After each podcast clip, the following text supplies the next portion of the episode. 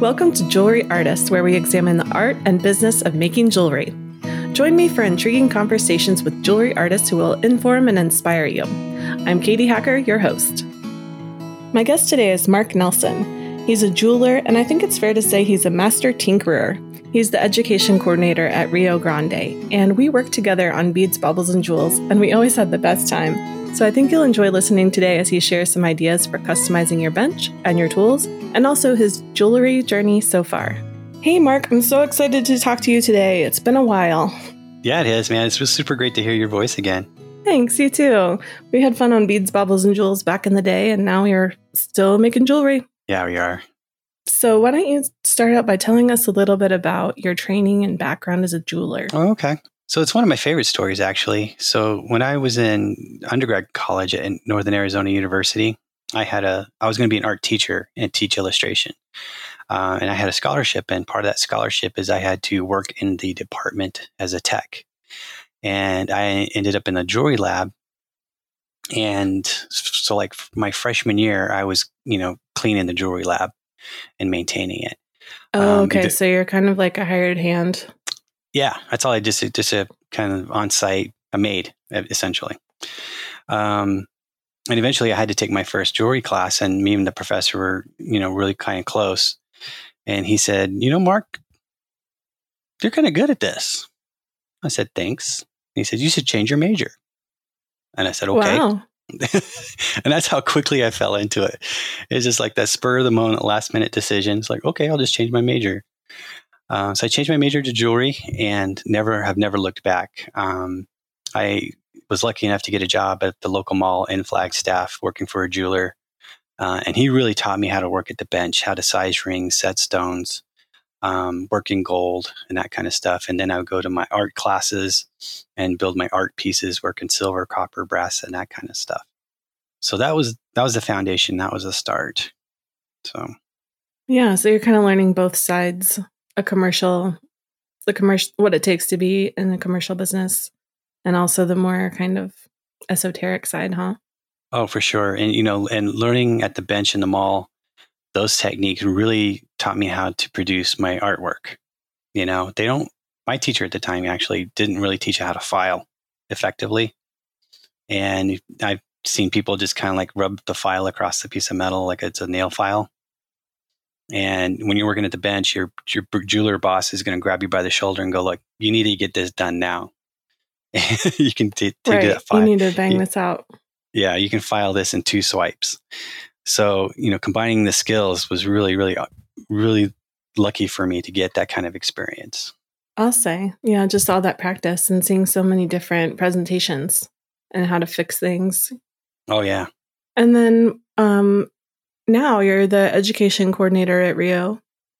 And I know you've been there a long time yeah. and that you really worked hard to get the job there.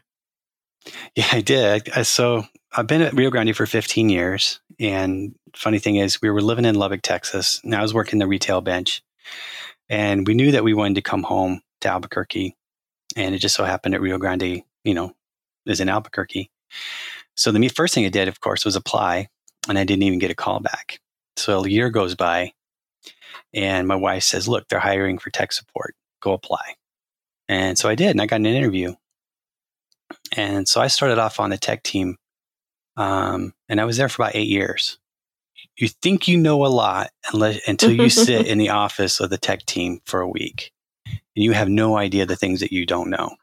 You know, I'm sure it literally took me a year of just listening to them and getting used to how they answer people um, to understand all the things I don't know.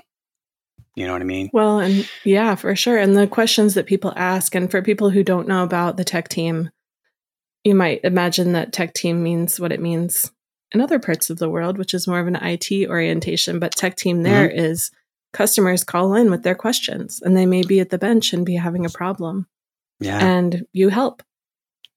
Yeah, it was a team about five, it was anywhere from five to 11 people.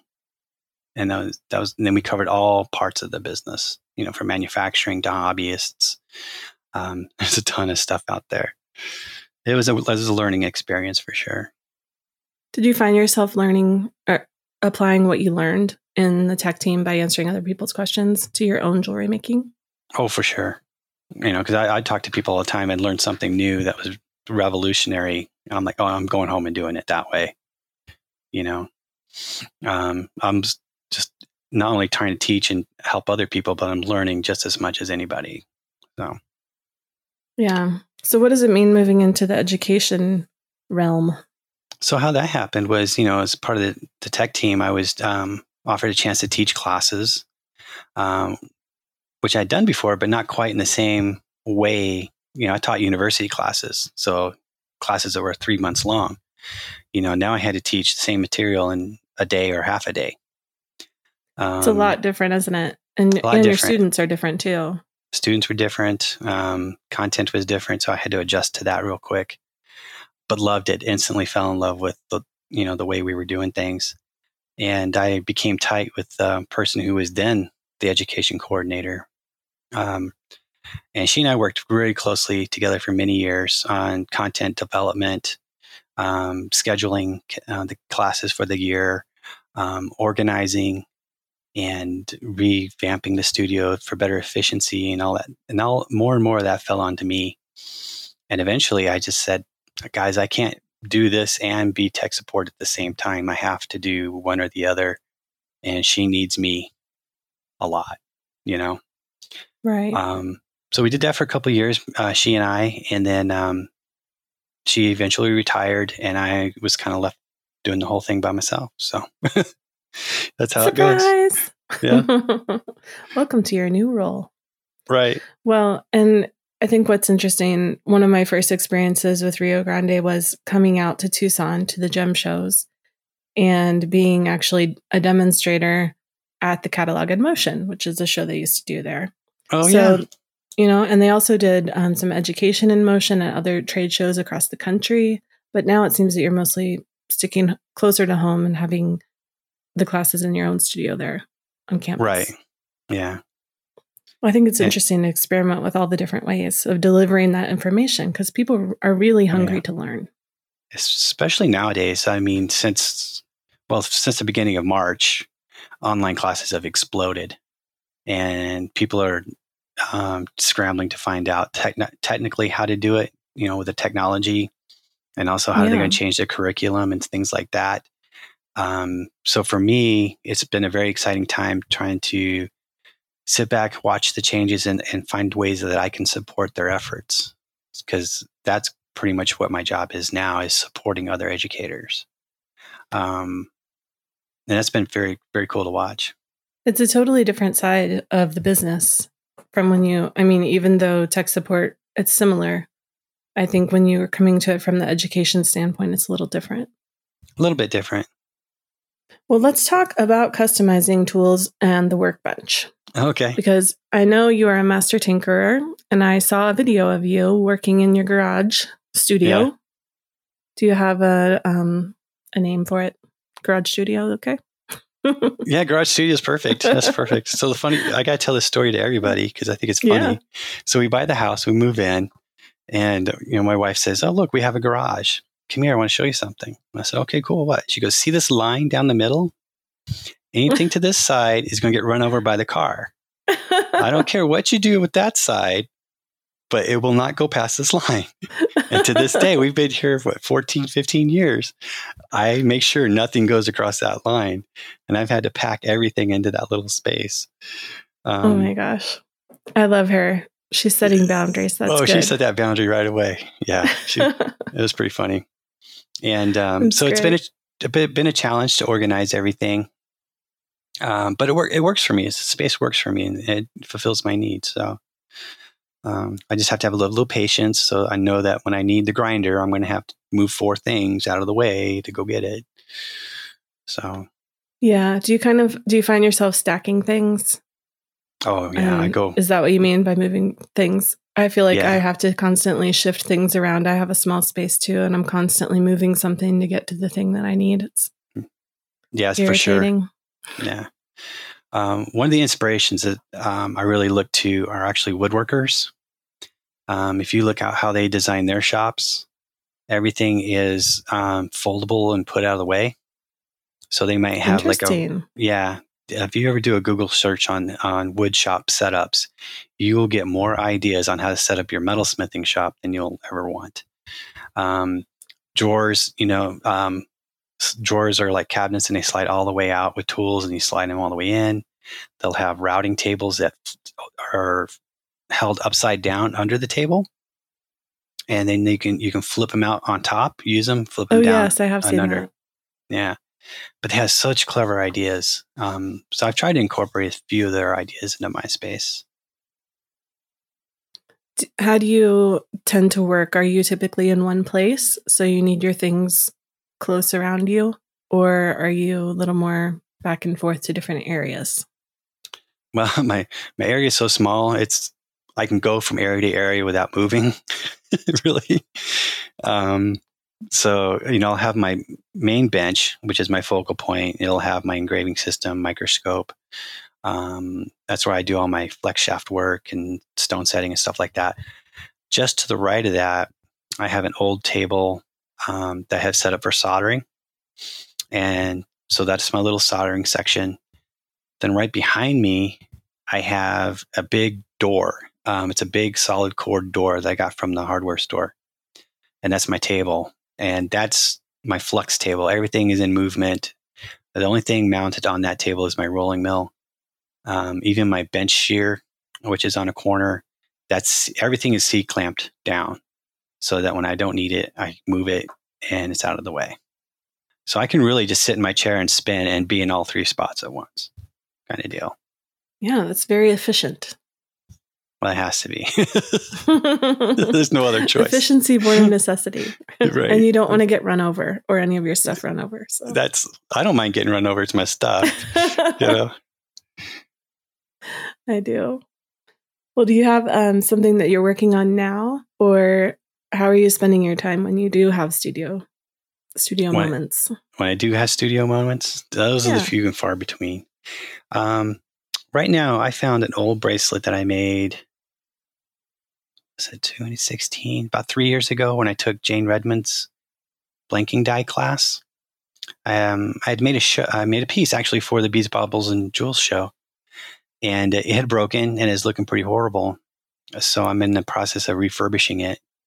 Um, it has a little round turquoise stones in there, and there's they're all sterling. There's like three oval plant panels that are linked together with jump rings. So I had to clean all those up, and then I'm building a new um, band because it used to have a leather strap.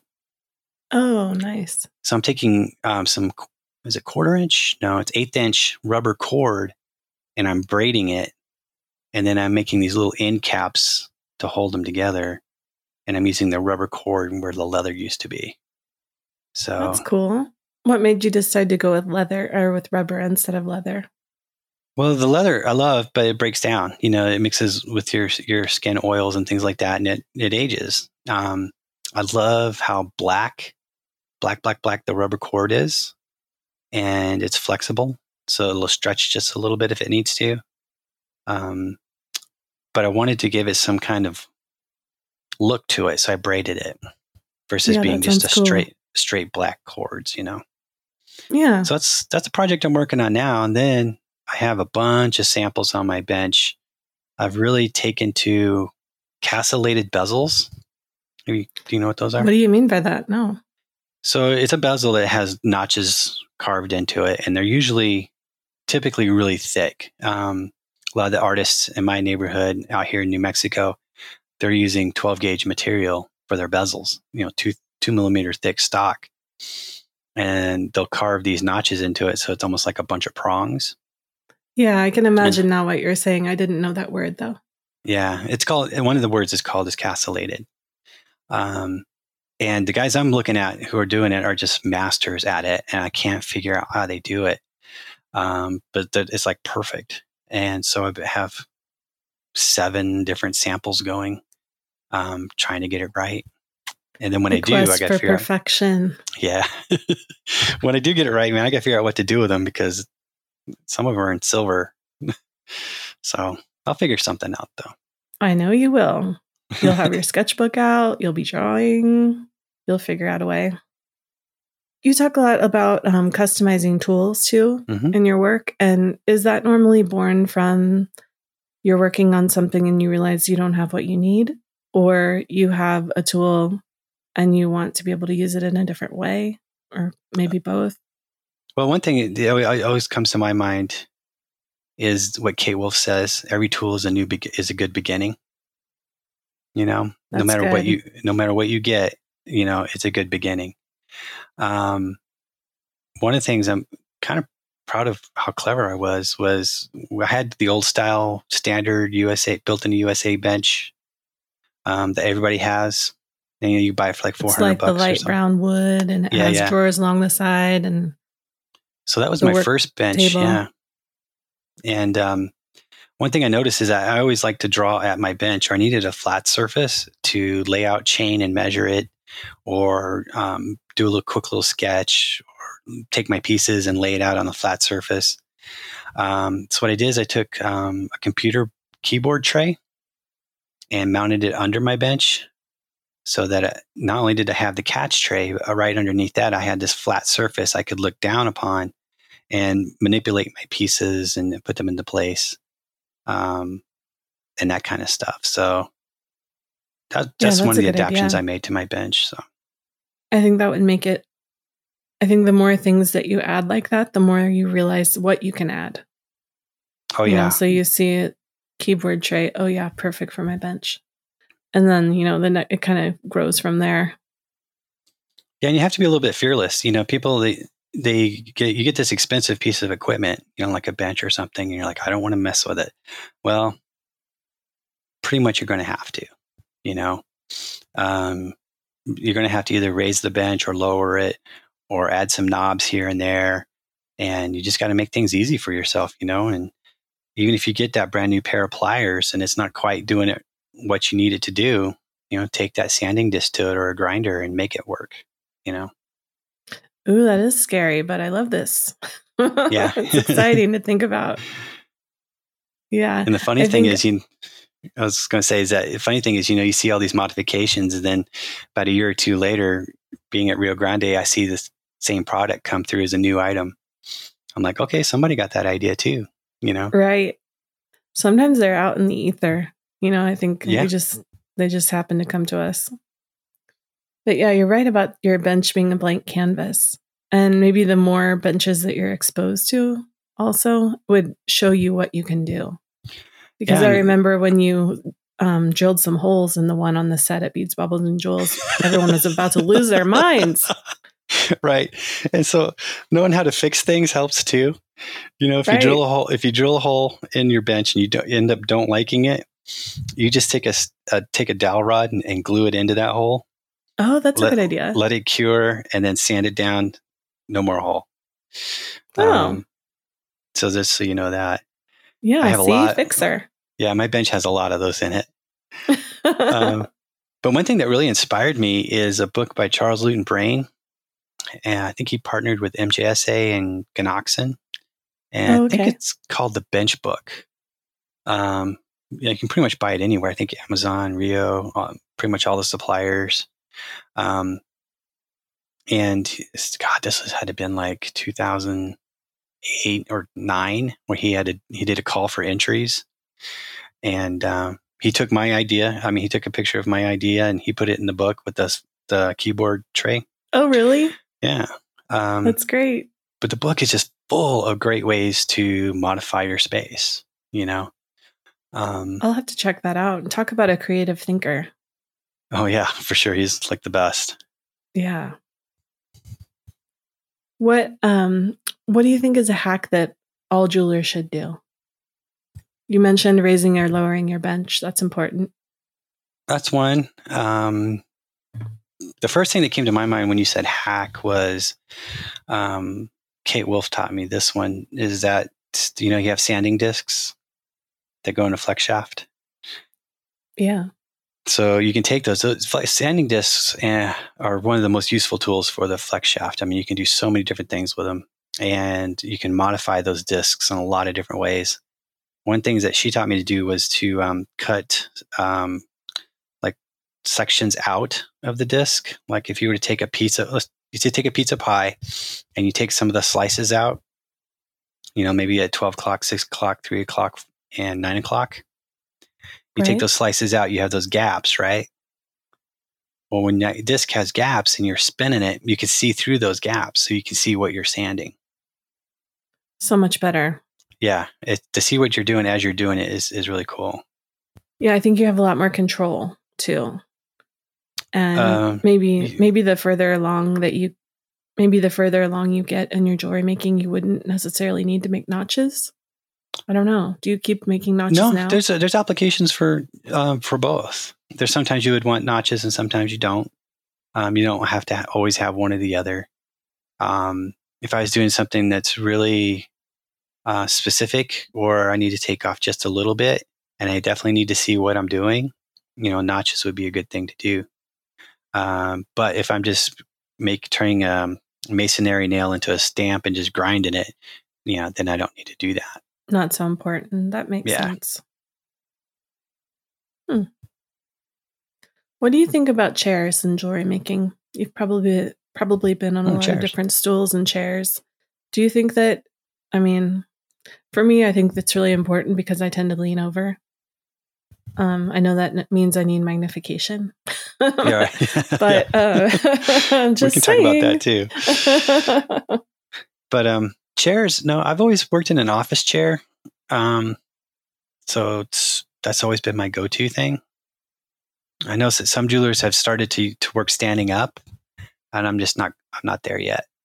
Um, I'll do some stuff standing up, but most of my work is done sitting.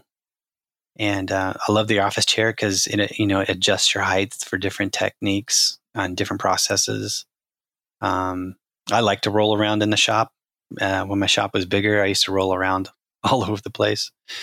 um, but yeah, that's that's the only thing I've ever known. So really. And one of my favorite techniques that you showed me um, was using the rolling mill to make textured textured oh. prints on the metal. Yeah. And I think that's become really popular now and everybody knows about it. But at the time that I saw it, it kind of blew my mind. Oh, I never thought about doing that. And it's it's been really cool for me to watch this whole process play out, you know, because it, it, used to be just an art school thing. You know, really that's the right. only place you ever did it was in art school. And you, you took feathers and lace and leaves and things like that, things you found, and you sent through the rolling mill to, to print them. And now everybody is all in on it, man. You got manufacturers making plates. You've got people teaching each other how to etch their own steel to make plates, um, and coming up with some beautiful designs. Um, and they're taking it to a whole new level. You know, very cool. Yeah, and I think um, stamping goes hand in hand in a way because of the, you know, because you're creating the textures. I love yeah. what people are doing now with stamping. That's come a long way too stamping is, is, has blown my mind. And um, you know, you and I have been talking about Prescott, and um, I grew up in Arizona, and so the southwestern Indian s- stuff was always around. I mean, it's in everywhere, right? Right. And all of it was hand stamped. And growing up, um, I overlooked it. You know, I, I it's like, okay, there it is. You know, big deal. Uh, but recently, like within the last five years, um, it's come to blow my mind um, what they're doing and how they're doing it. Um, we had. Do you um, think it's the variety of stamps that are available, or just that people are seeing the possibilities for how to make it expand? I think it's the possibilities and watching it expand because you almost have two different kind of movements going on. You have the Native American artists who, who have always made their own stamps and their own designs um, out of whatever tools they can find, and then you're having another movement with um, what do they call it? And um, intent um, intentions, I guess is what it's called, where you stamp your intention or use oh, person's oh, name, word you, the word sure. stuff, you know. So there's almost yeah. two different kind of camps going on, um, and to watch the evolution of both um, going on at the same time, and how much better both are becoming is just amazing, truly amazing. So we had, yeah, I um think the quality has really just gone through the roof of it people, really has. both of the stamps that are available and people's work. You know, yeah, their um, abilities, attention yeah. to detail. Yeah, I can't stamp a straight word to save my life. I, I have tried, and don't even ask me to try and do something that's curved because it's not going to happen. Um, so I really respect those that can do it. Um, I respect them uh, tool makers that are making tools to make that easier. Um, so yeah, it's been really fun to watch. Yeah, I love Native American jewelry, and I've been learning more about it since I've lived here in the Southwest. And I, I like you, didn't realize. I don't think I realized the, the amount of skill that it takes to make stamping look good. I did. I never did.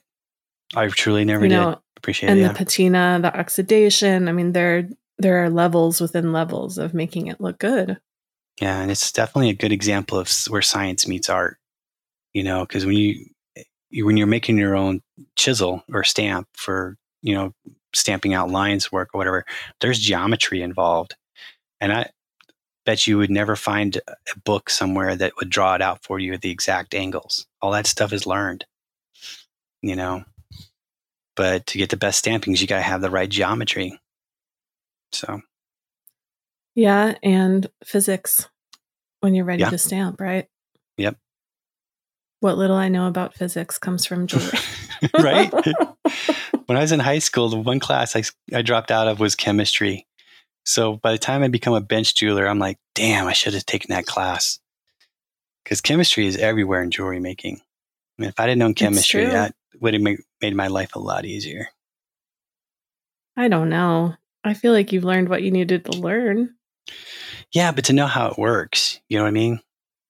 Sometimes Why certain need, things go together, you mean? Right, exactly. You know, working with masterminds in the business like Jim Binnion and others, super smart guys, and they know how things fit. They know how they work together chemically and uh, atomically.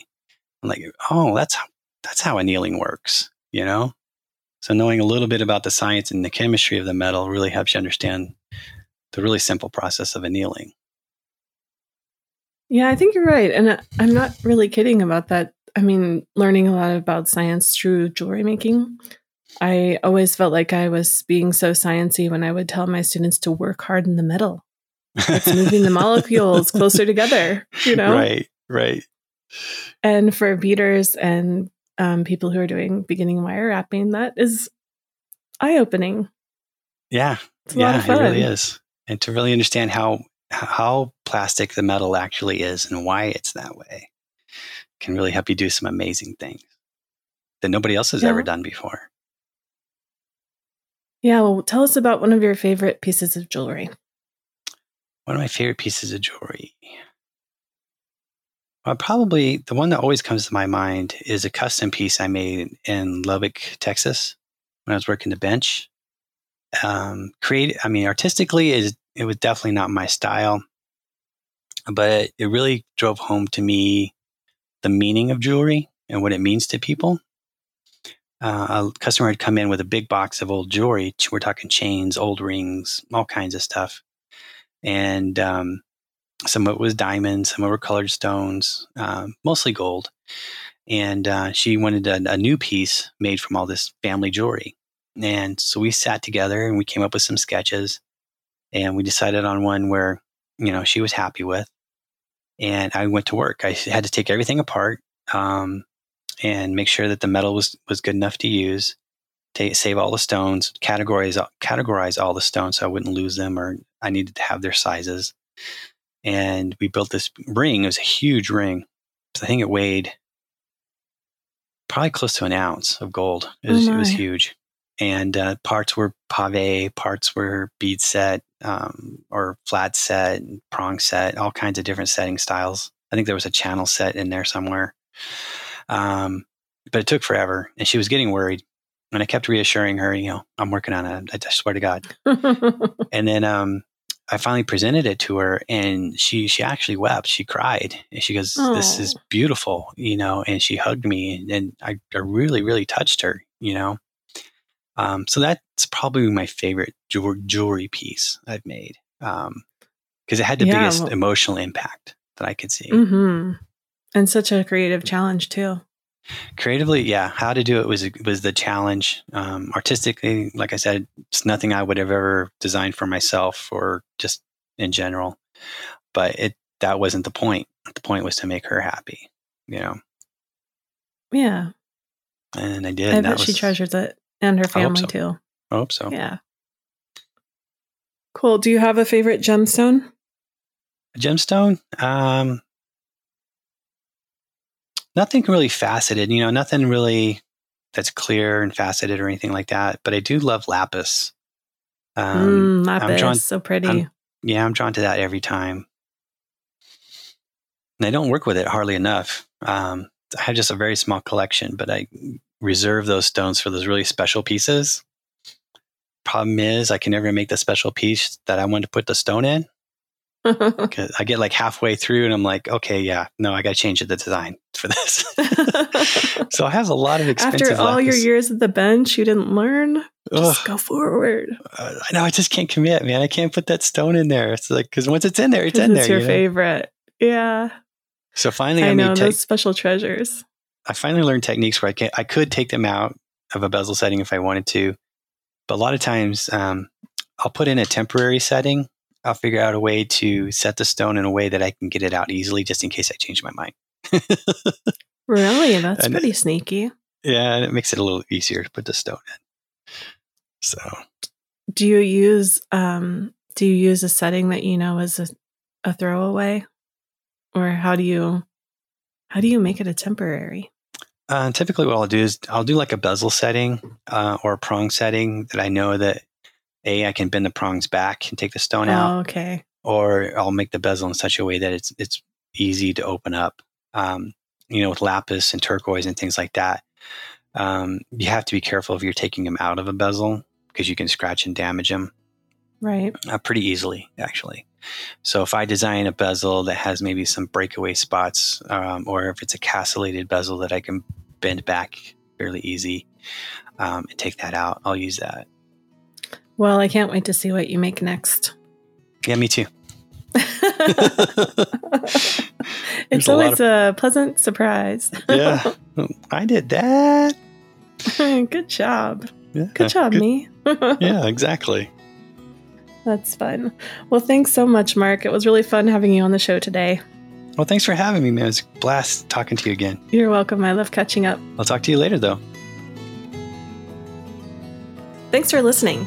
To see pictures, please check out our show notes, interweave.com slash jewelry dash artist dash podcast.